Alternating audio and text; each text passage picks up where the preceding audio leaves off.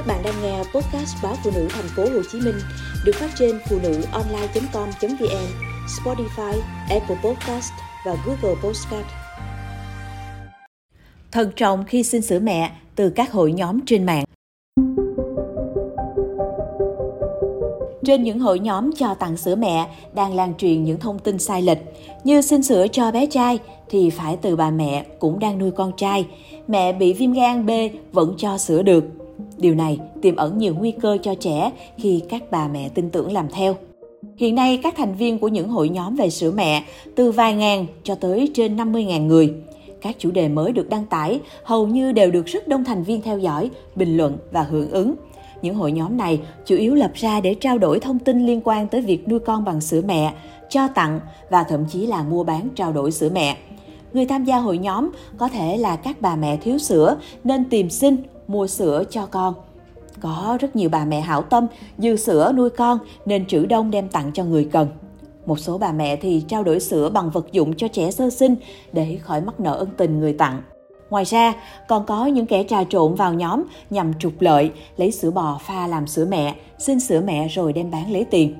Một bà mẹ tên CV đăng tải trên hội cho và tặng sữa mẹ rằng mình vô cùng bất ngờ khi nhiều người cho biết sữa mẹ cho con phải theo giới tính. Thậm chí, một bà mẹ tên TX còn chia sẻ cho mọi người về tài liệu mình sưu tầm được liên quan đến việc tại sao phải cho con bú sữa theo đúng giới tính. Đại khái nội dung của trang tài liệu kia nói rằng có nghiên cứu phát hiện cơ thể của người mẹ điều chỉnh sữa theo giới tính của trẻ. Một số thí nghiệm cho thấy sữa mẹ cho bé trai chứa nhiều chất béo, đạm, đặc và giàu dinh dưỡng hơn. Bên cạnh đó, sữa cho bé gái lại nhiều canxi và ít chất béo hơn. Bé trai và bé gái phát triển rất khác nhau, chính vì vậy, sữa mẹ cũng phải tự điều chỉnh để phù hợp với nhu cầu của trẻ. Trẻ uống đúng loại sữa sẽ kích thích xương và não theo hướng phù hợp với giới tính. Do đó, những người mẹ không đủ sữa khi xin sữa người khác cho con cũng cần lưu ý điều này. Bác sĩ chuyên khoa 2 Nguyễn Thị Từ Anh, trưởng khoa sơ sinh bệnh viện Từ Dũ khẳng định, chọn sữa theo giới tính là không có cơ sở khoa học. Các hormone trong sữa mẹ gồm hormone cận giáp, insulin, leptin vân vân và không có hormone liên quan tới giới tính. Các hormone có trong sữa mẹ chủ yếu liên quan đến tiêu hóa. Trên những hội nhóm về sữa mẹ này còn có các khái niệm rất lạ. Chẳng hạn, ai cũng biết rằng khi mẹ bị nhiễm viêm gan B thì không được cho tặng sữa. Thế nhưng, vẫn có những người mẹ công khai đăng lên là mình bị nhiễm viêm gan B, trữ đông rất nhiều sữa và muốn tặng cho những bé có mẹ cũng bị viêm gan B nhưng thiếu sữa.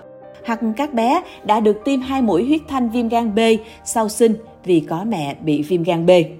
Ngay sau khi thông tin được đăng tải, rất nhiều mẹ vào xin sữa cho con mình. Cũng có một số ý kiến dè dặt, khuyên người cho coi chừng người xấu đi xin rồi bán hoặc đổi cho các bà mẹ khác. Vì trao đổi sữa mẹ tự phát nên không ít trường hợp gặp rủi ro.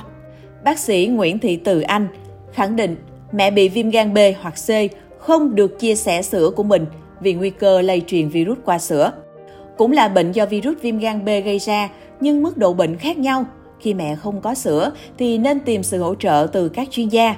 Xin sữa mẹ không rõ nguồn gốc, sử dụng không qua xử lý và xét nghiệm tiềm ẩn nhiều nguy cơ cho trẻ. Sữa là môi trường dinh dưỡng cho vi khuẩn phát triển, nên cần đảm bảo vệ sinh và các quy chuẩn an toàn khi phát, lưu trữ và vận chuyển.